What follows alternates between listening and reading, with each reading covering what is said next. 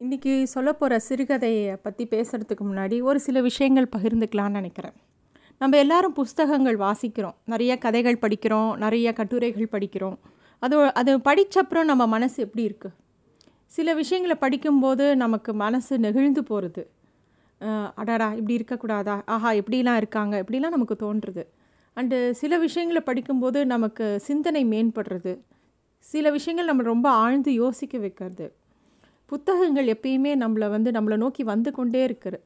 சில நான் தினமும் கதை சொல்கிறேன் ஆனால் இன்றைக்கி என்ன கதை சொல்ல போகிறேன்னு நான் முடிவு பண்ணுறதில்ல அந்தந்த கதை தான் முடிவு பண்ணுறது நானும் எத்தனையோ பிளான் பண்ணி டெய்லி இன்றைக்கி இந்த கதை சொல்லணும் அப்படின்னு நினப்பேன்.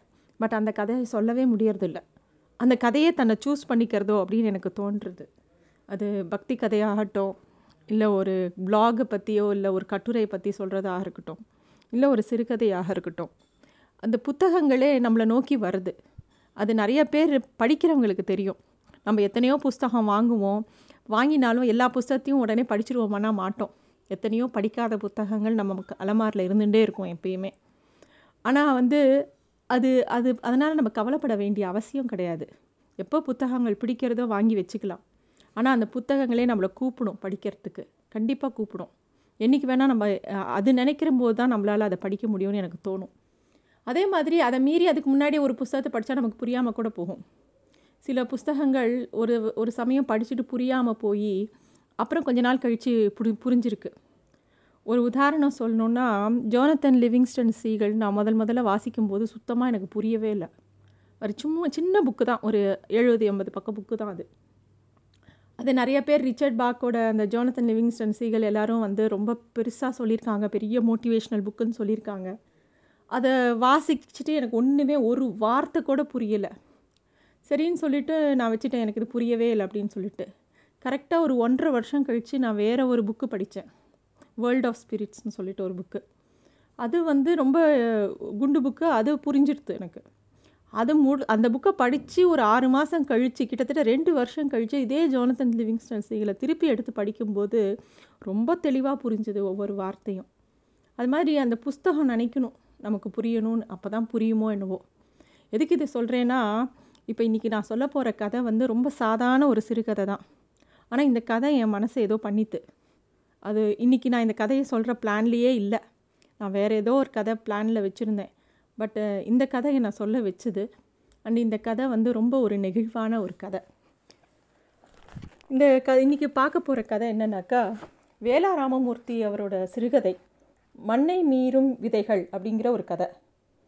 இந்த கதை எப்படி ஆரம்பிக்கிறதுனா ஒரு கிராமம் தெருக்கோடியில் மேயும் கோழி குஞ்சுகளை கூட சங்கரன் வாத்தியாரை தெரியும். ஊர் சனமெல்லாம் குமரி குமரி அழுதது. வாத்தியாரையா போயிட்டீங்களே. காடு கரைக்கு ஊர் சனம் போகவில்லை. பள்ளிக்கூடத்து பிள்ளைகள் வயிற்றில் கண்ணீர் வடிய சாரு எங்கள் சாரு கேவி கேவி அழுதன. அந்த ஊரில் சங்கரன் வாத்தியார்னு ஒருத்தர் இருந்தார். அந்த சங்கரன் வாதி வாத்தியார் இறந்து போயிட்டார். அவருக்கு வந்து ஒரு மனைவி அன்னம்மாள்னு பேர். ஒரே ஒரு மகள் சுமதின்னு பேர். அந்த வாத்தியார் தான் அந்த ஊரில் எல்லா விஷயங்களும் செஞ்சு கொடுத்துருக்கார். அந்த ஊரே வந்து அந்த வாத்தியார் மேலே ரொம்ப பாசம் வச்சுருக்கு.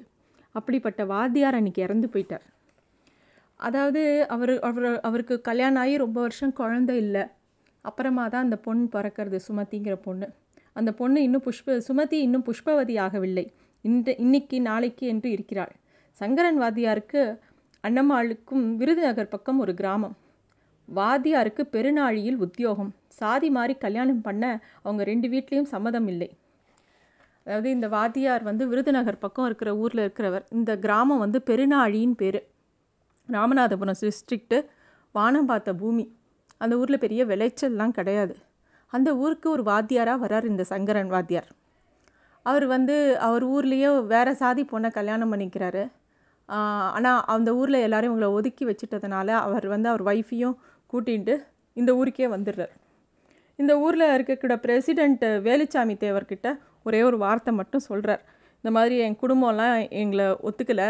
நான் என் மனைவியை கூட்டின்னு இந்த ஊரோட வந்து இருந்துடலான்னு பார்க்குறேன் அப்படின்னவனும் அவரும் வாங்க ஐயா அப்படின்னு சொல்லவும் இவர் அந்த மனைவியை கூட்டின்னு இந்த ஊருக்கே வந்து இருந்துடுறாங்க. அதாவது அவங்க மனைவியை வந்து இந்த ஊர் கிராம மக்கள் அவ்வளோ எளிய மக்கள் ரொம்ப அன்பானவங்க இவங்கெல்லாம். இவங்களுக்கெல்லாம் அந்த அந்த பொண்ணு கல்யாணம் பண்ணி வந்து பார்க்கும்போது அந்த பொண்ணு கட் சேலை கட்டுற விதமோ அது முடிய முடிஞ்சுக்கிற விதமோ பின்னிக்கிற விதமோ அது நடந்து வர்றதோ அந்த ஊர் மக்களுக்கே ரொம்ப புதுசாக இருந்ததான் எல்லாரும் ஆச்சரியமாக பார்க்குறாங்க அந்த அந்த அம்மாவை. அந்த அண்ணம்மாளுங்கிற அந்த அம்மாவுக்கு வந்து எழுத படிக்கவே தெரியாது. வாத்தியாரோட பொண்டாட்டிங்கிறதுனால அந்த ஊர் மக்கள்லாம் அவங்கள டீச்சர் அம்மான்னு கூப்பிட ஆரம்பிச்சிட்டாங்க. வாத்தியார் பொன் ஒன் பொண்டாட்டி டீச்சராக தான் இருக்கணும் அப்படின்னு அந்த மக்களுக்கு ஒரு நம்பிக்கை. இத்தனைக்கும் அண்ணம்மாளுக்கு பெருசாக படிப்பறிவு கிடையாது. இருந்தாலும் அவளுக்கும் பெரிய அன்பு அந்த மக்கள் மேலே. இவங்களும் ரொம்ப ஆசையாக அந்த ஊருக்கு வராங்க. அந்த ஊர் மக்களும் ரொம்ப அன்போடு அவங்கள அரவணைச்சிக்கிறாங்க. அது மட்டும் இல்லை அந்த ஊரில் எந்த ஒரு நல்ல விஷயமோ கெட்ட விஷயமோ இந்த வாத்தியார் ஐயாவும் அந்த அண்ணம்மானும் தான் முன்னின்று பண்ணி வச்சுருக்காங்க. அந்த வானம் பார்த்த பூமியாக இருந்ததுனால அந்த ஊர் பிள்ளைங்களுக்கு படிப்பு தான் முக்கியம். விவசாயம் மட்டும் இருந்து நம்மளால் பிழைக்க முடியாதுன்னு சொல்லி அந்த பசங்களுக்கு பள்ளி படிப்பு ஹை ஸ்கூலு காலேஜ் அட்மிஷன் படிப்பு முடிஞ்சதும் வேலை என்னெல்லாம் ஒத் ஒத்தாசை பண்ண முடியுமோ அந்த ஊர் மக்களுக்காகவே வாழ்ந்திருக்காங்க அவங்க ரெண்டு பேரும். அந்த வருஷா வருஷம் ஒழுங்காக மழை பெய்யும்னு சொல்ல முடியாது அந்த ஊரில். ஆத்திர அவசரத்துக்கு அந்த ஊர் சனத்துக்கு ஏதாவது பணம் காசு வேணும்னா கூட இந்த வாத்தியார் ஐயாவுக்கு தான் கவர்மெண்ட் சம்பளம் வருதுல்ல அதில் கடன் கேட்பாங்களாம். அதையும் இவர் கொடுத்து உதவி பண்ணுவாராம். இந்த ஊர் ஜனங்களுக்கு வாத்தியார் தான் சொத்து வாத்தியாருக்கு அந்த ஊர் ஜனங்கள் தான் சொத்து. அப்படி ஜாதி பேதம் இல்லாமல் அந்த ஊர்வே ஊர்கிட்டயே ஒன்றி வாழ்ந்ததுனால இன்றைக்கி அவர் இறந்து போனவுடனே அந்த ஊரே வந்து அப்படி அழறுது. இந்த பிரசிடெண்ட் வேலுச்சாமி தேவர் தான் எல்லா காரியத்தையும் முன்னின்று நடத்துகிறாரு அவர் வந்து அந்த வாத்தியார் ஐயா அதாவது விருதுநகர் ஊரில் அவர் பிறந்திருக்கார் அப்படிங்கும்போது அவர் ஊருக்கு ஒரு தந்தி கொடுக்குறாங்க இந்த மாதிரி இந்த சங்கரன் வாத்தியார் இறந்துட்டாருன்னு சொல்லி அவங்க சொந்தக்காரங்களுக்கெல்லாம் ஒரு சந் தந்தி கொடுக்குறார். யாருமே வந்த பாடு இல்லை. உடனே இவங்க ஒரு முடிவு பண்ணுறாங்க அந்த ஊரில் சாயந்தரம் அஞ்சரை மணி வரைக்கும் பார்ப்போம் யாருமே வரலைன்னா நம்மளே எல்லா காரியத்தையும் முடிச்சிடலான்னு முடிவு பண்ணுறாங்க அஞ்சரை மணிக்கு கடைசி பஸ் வருது. ஒருத்தர் கூட வரல.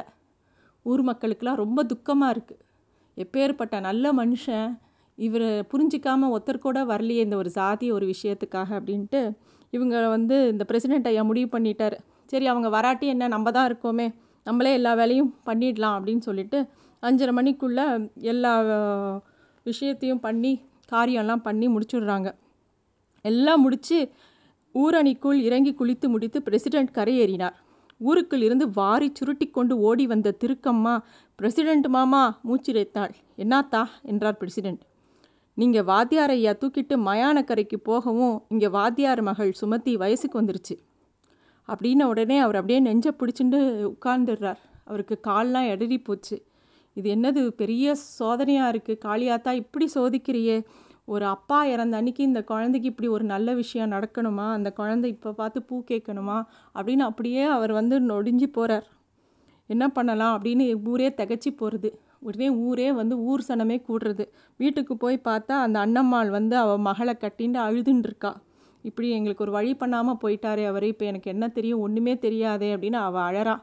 அந்த டீச்சர் அம்மா அழத்தை பார்த்து ஊர் மக்களுக்கே மனசு ரொம்ப துக்கமாயிடுறது.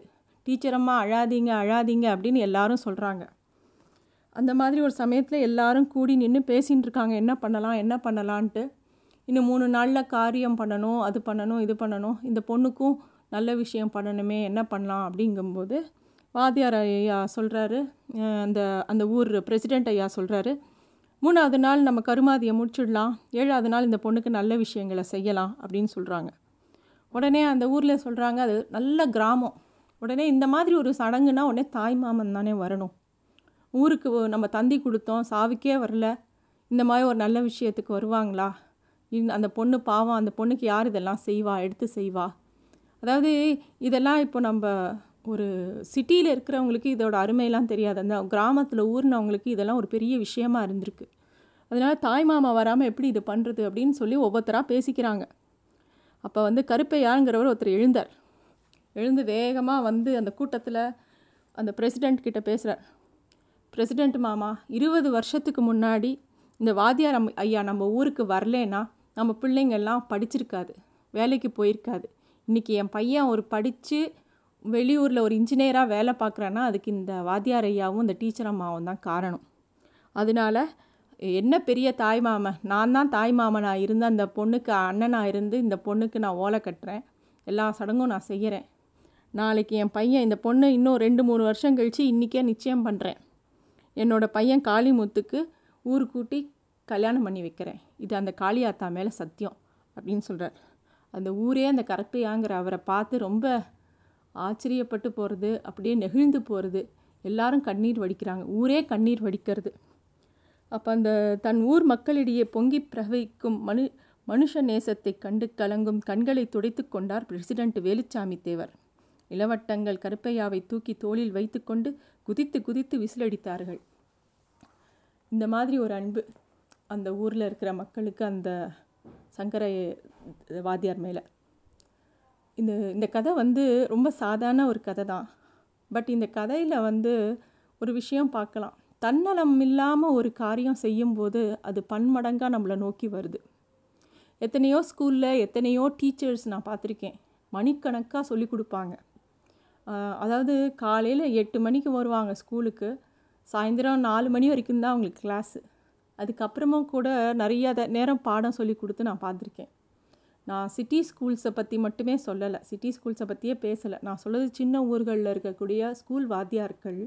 அந்த ஸ்கூலில் அந்த ஊரில் இருக்கக்கூடிய ஸ்டூடெண்ட்ஸ் எல்லாரையுமே வந்து ஒரு ஃபேமிலியாக தான் பார்த்துருக்காங்க.